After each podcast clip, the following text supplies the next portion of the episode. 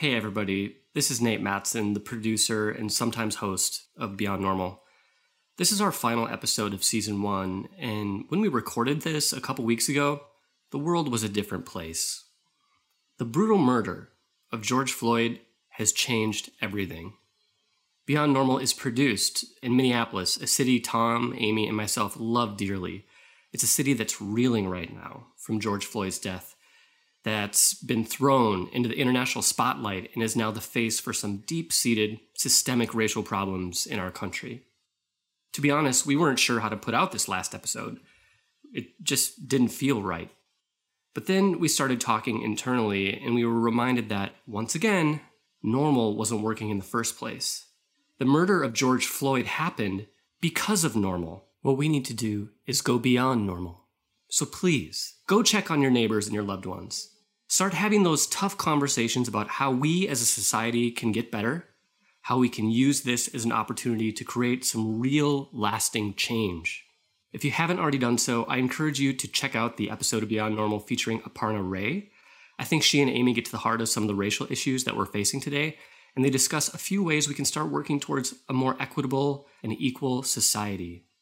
So, with that, here's the last episode of season one of Beyond Normal. Take care, everybody.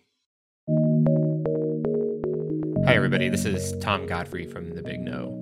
This is our last episode of season one for Beyond Normal. It's funny even to say that because two months ago, Beyond Normal wasn't even a thing we had always wanted to make a podcast for the Big Know, but it's one of those ideas that sat on the shelf along with a lot of other really cool stuff we might do someday.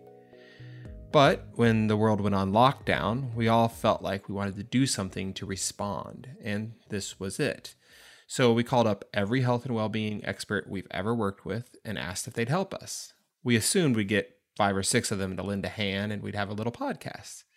Within 24 hours, 17 of them said yes. Then, pretty much the entire Big Know team jumped into high gear trying to figure out how to make it happen as quickly as possible. One of the first decisions we had to make was what to call it. We went through so many names. Alone Together, that was my first choice. Turns out it was already a book and a podcast and a trending hashtag on Twitter. From a Distance, I liked it at first, but I was reminded that From a Distance was a Bette Midler song from her movie Beaches, so that was no go. No offense, Bet. Stuck Inside. That was one I liked for the wordplay. Stuck inside our homes, stuck inside our minds. Some really deep stuff there. But it was deemed too negative, so that didn't fly. We must have thrown out about 50 different ideas. Most of them were bad, and the ones that weren't were already taken. Turns out there's a lot of podcasts out there. Then my colleague Paul suggested calling it Finding Normal. And my smart aleck reply was, We don't want normal normal is part of the problem. What we want is beyond normal. Beyond Normal explores what it takes to cultivate and maintain our well being in this time of national and global crisis. My team and I at The Big Know have been bringing you conversations with thought leaders across different facets of health and well being so we can understand and teach others what it takes to be well in today's world. There were a lot of people involved in making this podcast happen, but for this last episode, I wanted to bring together my two co hosts to look back on our favorite moments of Beyond Normal Season 1.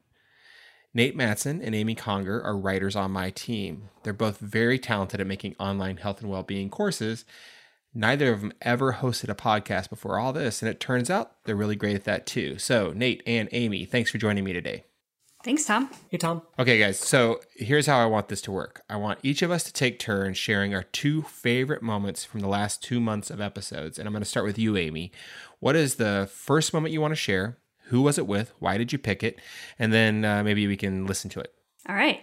So, my first pick is the episode where Tom talks to Pilar Gerasimo. She lists some of her nonconformist competencies, which are all about using your energy and attention to transcend many of the unhealthy norms in our culture. So, this one is all about continuous growth and learning, which is something that I'm always trying to do, but it really takes on a whole different meaning in the time of COVID 19. Let's take a listen. The third nonconformist competency I call continuous growth and learning. because we have to remember that nobody has taught us the skills that we need to survive in the society we're living in now because nobody has had to do it before. Everybody is figuring it out as we go. And it really does take a new set of modern day survival skills to navigate the environments that we're confronted with every single day. And those are not skills that we learn in school. Healthy people are usually healthy because they have begun to master these skills, or they've mastered a bunch of them but anybody can learn them if they choose to. The challenge is it's really impossible to learn them all at once. And it's an easy setup for failure. If you feel like, I don't know how, I can't, it's too hard, I, will never learn it, those mindsets are really disempowering to people and it stops them from ever beginning. But each of us ultimately has to decide what we're energized to learn and to do now. All right, Amy. So that was a great quote from Pilar. Why did you pick that one? Well, what I hear her saying is that we're all figuring it out as we go, and you can't learn it all at once. So, what are you going to concentrate on learning now? And to me, that just really resonated. It took away some of the pressure, like, oh, I need to figure out how to stay home right. I need to figure out how to balance my work and my home and my personal time all at once. Um, and feeling like I wasn't really doing any of those things real great. So listening to that made me think, all right, let me just concentrate on one thing at a time and try to get better at that. what have you been trying to concentrate on learning then? Well, lately I've really been thinking about these boundaries between my work time and my personal time and my family time, trying to make sure that all those things are accommodated for. I've found when I try to go in and out of those too quickly, then I feel like I can't focus. Um, and then when I've sacrificed my personal time, when I don't have any personal time, then I just do the other two really badly. I'm kind of cranky to my family and uh, I get more anxious at work. I don't think I've ever experienced cranky Amy. I don't uh, know if she exists really. Reserved for my family only. oh, yeah. Thank, thank you. what I got out of that quote, I think, especially in health and well being, it's like we're always looking for like the cure all to everything and then we try it and it doesn't work and we get bummed out and what i'm taking from this is that it's cool to keep trying and to keep exploring. And i think that's key to all this well-being stuff is you may not be good at one thing but you may be good at other things. So just kind of keep exploring. I, I, like that quote too and i hone in on the, the the, the message that these are skills that we haven't been taught before and i've that's something that we've been talking about a long time well before all this is that well-being like being good at life is not part of the core curriculum unfortunately and it should be. However um, this was or is a time for us to insert it uh, especially even with our kids that are home with us not at school um, and making that part of the curriculum. We have a lot more voice in what that curriculum is so that's uh, that's pretty interesting well, thank you, Amy, for going first. I appreciate that. uh, Nate, so what's your first snippet you want to share with us? Who is it and why? Yeah, so I got to admit, this was actually really hard for me because I'd been closely tied to all the episodes and I. Well, you made them all. yeah, I made them all. But like, I, I kept coming back to Richard Leider in his purpose episode. I thought it was really interesting to think about not only purpose because that's something that I've struggled with forever is just finding my purpose in life, but then also thinking about purpose in the context of a pandemic even. It's like maybe now we can use this as an opportunity to find our purpose. And i just love the way he breaks down this existential question of like what is your purpose? And he breaks it down into a math equation. So let's listen to it here.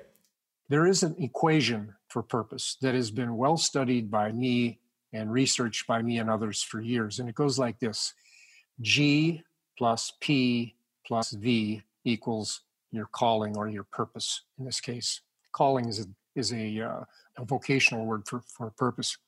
So if you get up in the morning and you use your most motivated, most enjoyed gifts, talents on things you feel purposeful or passionate or curious about, in an environment where you have a voice, where you, your values are respected and, and honored, you got a pretty good chance of what they call flow or being in the zone or really feeling like you're energized and doing things that are a good fit for you. And you know, we spend 60% of our life working. The biggest block of our time is spent somehow doing the, some work, no matter how we define that. So there's a distinction here between having a job, having a career, and having a calling. And people do better and are healthier and live seven to 10 years longer when they have a calling we are in this whole pandemic, coronavirus, sheltering in place. and I did this math equation. And what was really interesting for me is we're putting together this podcast, and I was in the flow, baby. The math was true. You sure were. the equation worked.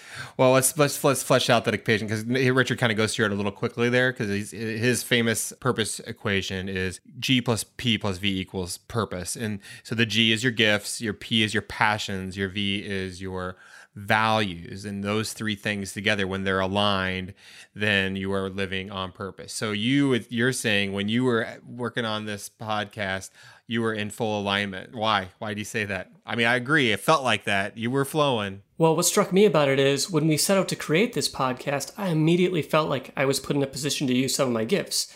I'm naturally drawn to well-being content and media. It's just what i do you know? The passion piece is i'm passionate about this stuff too and I was ready and willing to pull up my sleeves and help out however I can, especially now during this crisis. And then the values piece, that's huge too. I think us as a company, we are built to create well being content, and this was an opportunity to reach a broader audience in a whole new way. So it was super cool. Well, I'm glad that you feel like this was a great way to express your passion and purpose because now I don't feel nearly as bad as for all the extra hours that I made you work in doing so. I was going to give you some time off, but now I don't have to. Don't do that. So I think you did hit your flow state, Nate. Uh, at one time, I remember talking to you when you we just kind of first started launching this and first started recording those episodes and you said to me that you're working just crazy hours, but it just felt important. It just felt it felt good to do something. And I think that might be that flow state he's mentioning. Yeah, that's cool. Thanks for sharing that, Nate. And uh, now I guess it's my turn. So I'm going to share my favorite moment, and that actually comes from a conversation you had, Nate, with uh, Tim Desmond. So Tim Desmond is the self-compassion expert, a psychologist who uh, practices Buddhism and meditation and brings all that into uh, how he supports people dealing with all sorts of different uh, challenging emotions. Um, but your episode really focused on the emotion of grief, which is, I think, interesting that. I think a lot of people might be feeling that emotion right now, not just people who have lost somebody, although there's a lot of people who have lost somebody and that's very scary, but also just there's a lot of feeling of loss in general, loss of our our normalcy, a loss of uh, um, certainty, or at least the belief that we had some. and so I think your conversation with Tim was really a powerful one. I loved the whole thing. I loved how he talked about um, our need to live with grief and not try to get over grief. I think that's really important. I think a lot of us kind of come at this with this idea that that's, you know, you have a loss and then you need to get over it. Um, and he kind of put that aside right away, which is great. Um, but I also love what he had to say at the very end, which is that the only way to really live with suffering is to work on finding ways to cultivate joy in our lives. Joy doesn't necessarily help us overcome pain, but helps us live with that pain. And um, I think that it can be really hard right now for us to to find those moments of joy when we're really stressed out.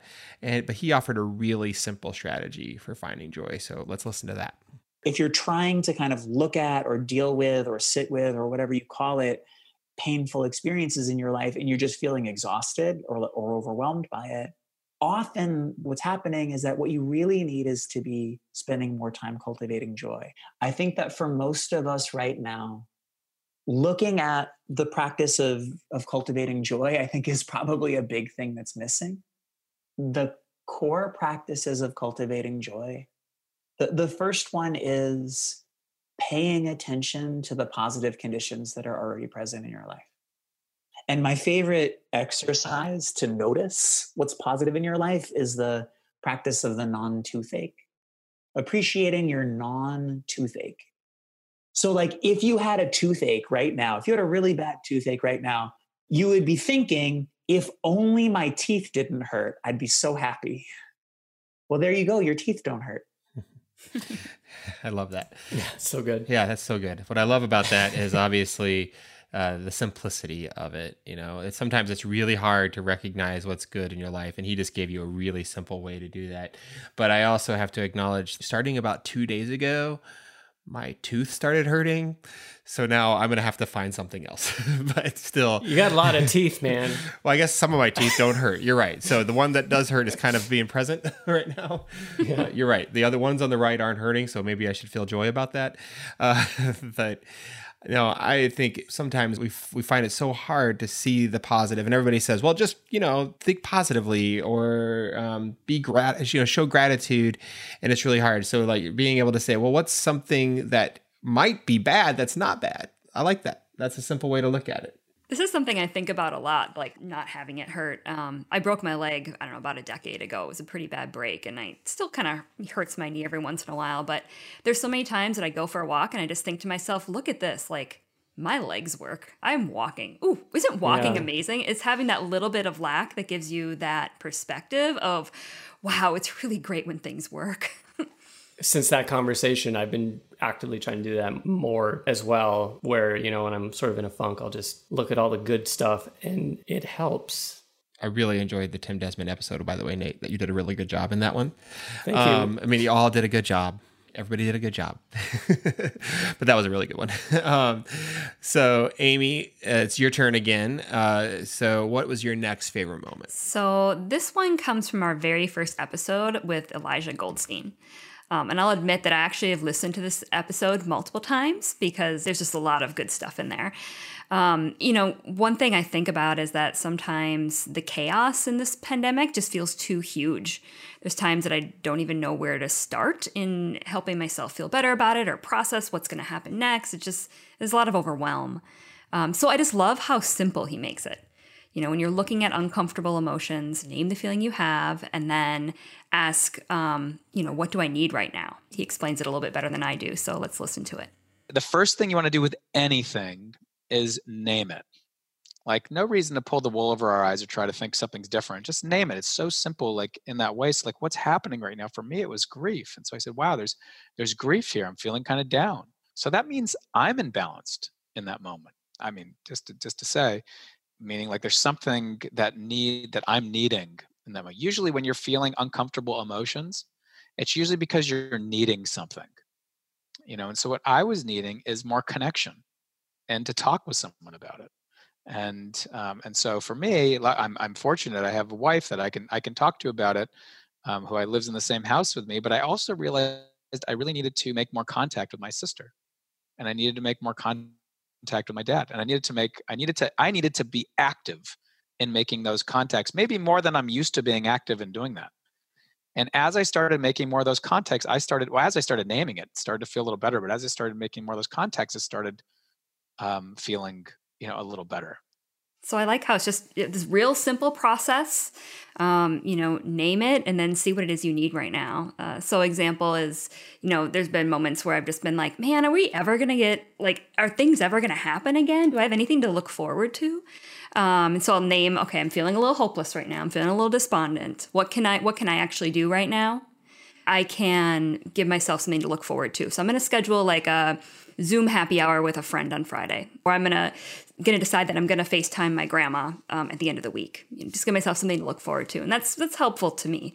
Gives you a little bit of a process. So have have you guys found that helpful at all? The simplicity of it, just like naming it, a theme I'm hearing, and what you just said, and what uh, Elisha said, and what Tim said, and what many of our experts said, is this idea that naming it and then focusing immediately on not on the what you can't control but on those things you can like and trying to find some things that you can control will help uh, will help you navigate this. And i think what you just said like oh i'm gonna so i can i can call my uh, grandmother. I can do these things. I'm just gonna focus on those things. And that that is helpful. Just a little twist in the mindset a little bit to what you can control. Exactly. When you name it it sort of takes the power away from whatever emotion it is that you're having I've been doing it more to Amy, where I've been naming my emotion. And the, and the other day, I said, I'm mad to the person I was talking to. And because I was. And then I started thinking previously I maybe would have held that in, you know, and then that boils up and then it just becomes a sort of passive aggressive anger. But when I just like got it out and I said, I'm mad right now, all of a sudden that almost like diffused it. There's a lot of power in saying how you feel. It's almost like I refuse to fake it anymore. Like, you know what? I'm mad. I'm not going to act like I'm not. It kind of helps you move on then. Absolutely. You're right. I, I love all of what Elisha had to say, and that was a fantastic uh, episode and was our first episode actually, which uh, kind of set the tone for all of these things. So thank you for picking uh, Elisha's. That was a really good one to listen to. So Nate, uh, so we've heard if we've heard Amy's two favorites. Nate, let's hear your second favorite. So my next fave comes from the Renaissance man himself, Andrew Zimmern. Which, as we've been recording this podcast, the, the coronavirus news has just been changing every day, and that's been kind of part of the interesting piece of this. And when we talked to Andrew, he was pretty fresh off of some big changes to the restaurant industry. But what stuck with me about it is that even when he was sort of reeling and trying to figure out the future of food and it's sort of this big moment for an industry, I could hear him still talk about the healing power of food. And he was already like starting to hint at the silver linings of how food can be used as a device to heal and bring peace and do all these things. So let's take a listen. The more you can learn to cook and share food, the better off our our society will be. If we learn to cook healthy, nutritious food for each other, we're healing our system. One of the things I see changing is like more people are eating and cooking together at home than ever before, maybe in 50 years by necessity. So maybe people are going to see, you know, something, it's worth it to cook and be together. And it's worth it to make sure that other people who can't afford to cook and be together are given enough in our society to cook and be together. So he's clearly using the pandemic as an opportunity for us to lean into food and to use it as a device that he's clearly always seen it as being this sort of way to get people together and to bring peace. But it's kind of a call to action for us all to get back in the kitchen, be with our loved ones, share food, make sure we have a healthy society. And I just thought that was sort of inspiring and and to be honest with you, since we've been sheltering in place, I have been eating healthier at home. I think it's really an interesting thing. If you go to any of the grocery stores out there, you can see that everybody's cooking a whole lot more. There's no flour, there's no sugar. I had to go to two different grocery stores to get sugar. Uh, I'm guessing the things that you make with flour and sugar aren't always the healthiest things, but uh, they're good, and they do bring us. They're comforting and they bring us together. But you're right. I think that I do hope that that's something that does come of this. That people have learned that oh, you know what, I don't need to buy all my meals. Although I, I, don't want us to stop um, supporting our restaurants, of course. But there is a lot to be said for the social nature of food and the skill uh, of cooking and how that can in itself be a way to connect with others um, and just improve yourself. Meals are definitely becoming an anchor to my day. Having that routine brings a little bit of comfort to me, and then having that you know routine of sitting down with my family and eating together has been really helpful for us too. Again, kind of going back to my balancing of my different kinds of time, it gives us that little bit of family time, time to take care of ourselves. Yeah, it does though highlight to me that uh, not to be negative, the thing that we're all missing. At least I am for sure. Like I I remember Amy um, before all this, well before all this, uh, you said something at work that um, you had brought in the entire office some soup, and you said soup's my soup's my love language. it is. It was good soup too. I remember it. That was so good. it was. It was good soup. Yeah. Anyway, um, but that is something I miss is like having friends over. I mean, I've been making a lot of meals for my family, uh, which is great, and they and they appreciate it, I think. But like being able to invite friends over and hang out together, and everybody's like, "Well, throw a Zoom dinner," and that's cool. Zoom happy hours, they're cool. But you know, I've that idea of like just coming over, hanging around a table eating and drinking all night long. Uh, that that I need that it's back. It's not the same as standing around the kitchen counter with the appetizers and the glass of wine in your hand and just chit chatting. There's nothing that compares with that. Another silver lining, though, is that there are going to be so many artisanal bread makers out there. So by the time this is done, there'll be so many bakeries. So I look forward to that. Yeah, that'd be good. That'll be good for our waistlines. That's what I'm. I'm. I'm feeling the non waistline because every pant, every pant of mine is uh, elastic band. So there's no no need for belts in quarantine. Uh, well, okay. So Uh, thanks for sharing that one, Nate. I did really enjoy a conversation with AZ as well. But I get the honor of being able to share the last greatest hit from season one of Beyond Normal. I'm going to be honest, I don't know if there's going to be a second season, but I hope so. So, this last greatest hit comes from our second episode when we talked with marriage and family therapist Jen Elmquist about what all this sheltering in place might mean for our relationships and what we can do to make sure that all the stress that comes with quarantine doesn't cause us just to turn into jerks uh, with our partners. All over the country, they're loosening restrictions, and some people are even starting to go back to work or starting to go back to some aspect of normalcy in their lives. And it's going to be really interesting to me to see how couples have been weathering all this insanity.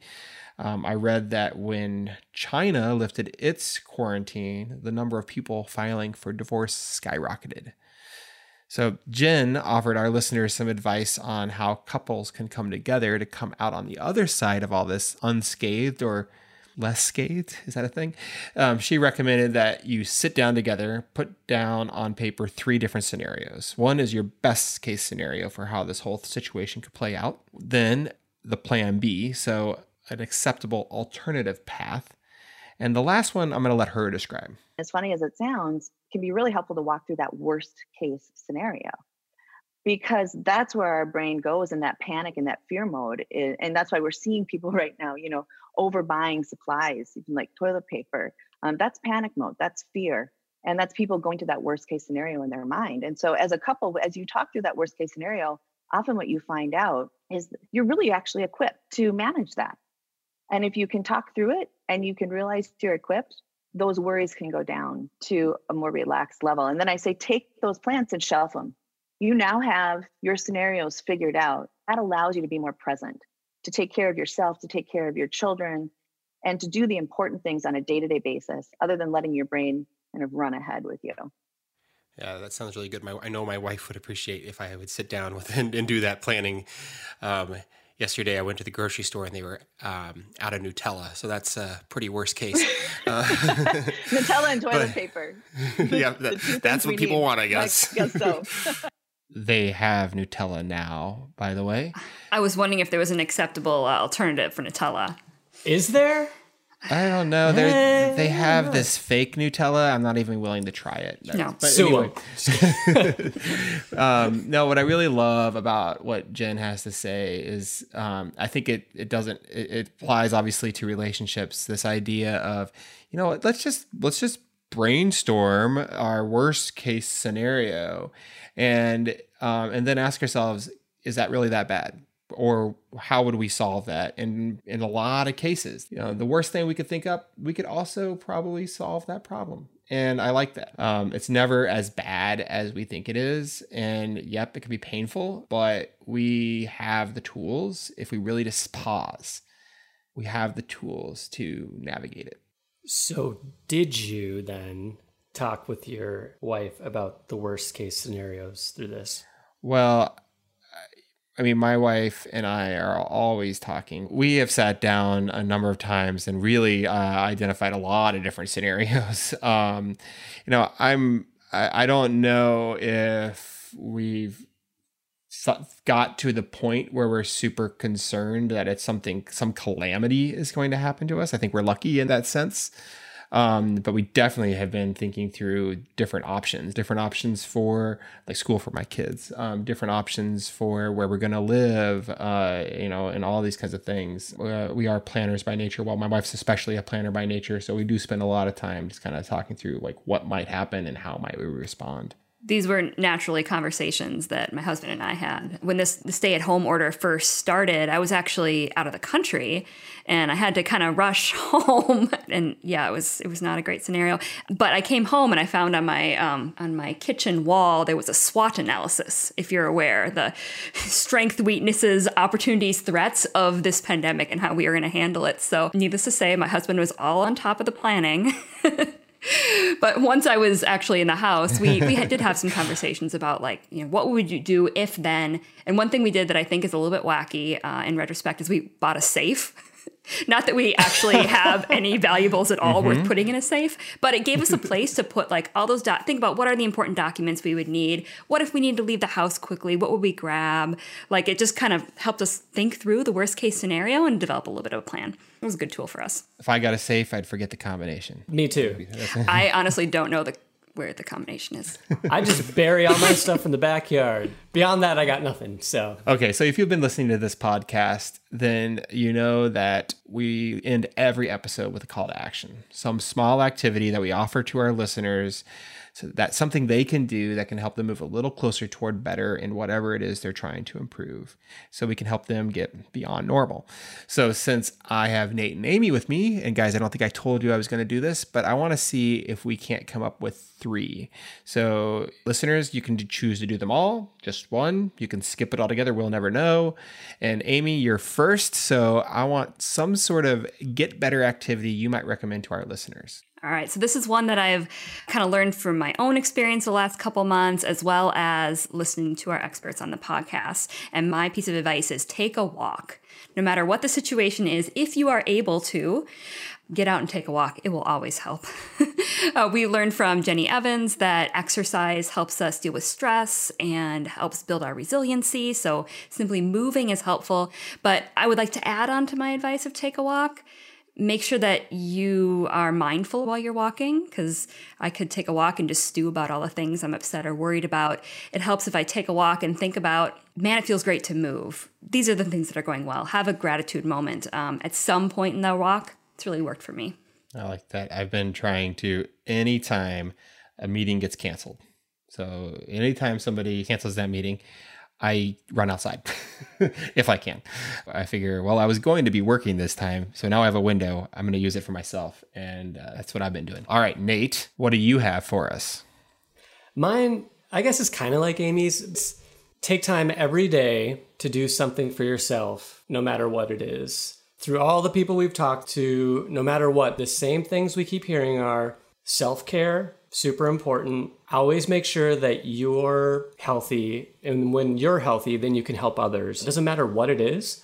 And it maybe will change over time, but I think being purposeful about self care and taking time to work on yourself every day is huge. I agree. That's a good one.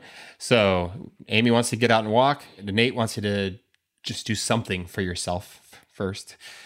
Put on your uh, your your mask first, kind of thing. And for me, um, what I want to recommend is that you all go out and check out our online course catalog at getbeing.thebigknow.com. This isn't marketing. It's not what I'm trying to do. I just want to share something additional that we have to offer. Many of the experts we spoke with over the last few weeks have courses and lessons on our platform. And if you like what you heard in podcast form, you might want to try experience what we make the rest of the time, what Nate and Amy and I and my whole team back at the Big Know make cool online health and well-being courses. So go to getbeing.thebigknow.com and you can check those out for limited time.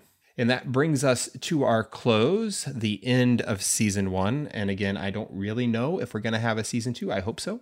But I do know that our effort to help everyone get beyond normal isn't going to end. I want to thank my friends and colleagues, Nate Matson and Amy Conger, for joining me today for all that you've done to make this podcast a reality. Thanks, guys. Thanks, Tom. This is a blast.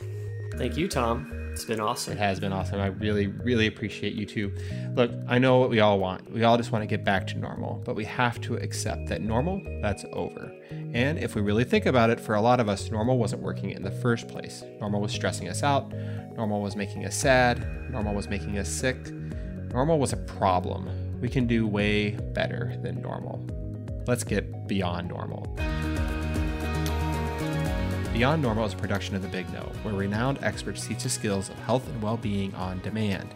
You can learn more about our licensable and custom health content solutions at thebigknow.com. That's the big K-N-O-W.com. Beyond Normal is produced by Nate Matson. Assistant producer is TMR. Our theme music is from premiumbeat.com. This show is edited by Damon Kaler. And for this last episode, while it would take too long to name everyone, I want to extend a special thanks to all my friends and colleagues at The Big Know. You all do amazing work that truly makes a difference in the lives of others, and I love working with you. I can't wait for the day that I can see you all in person. Take care, everyone. Goodbye.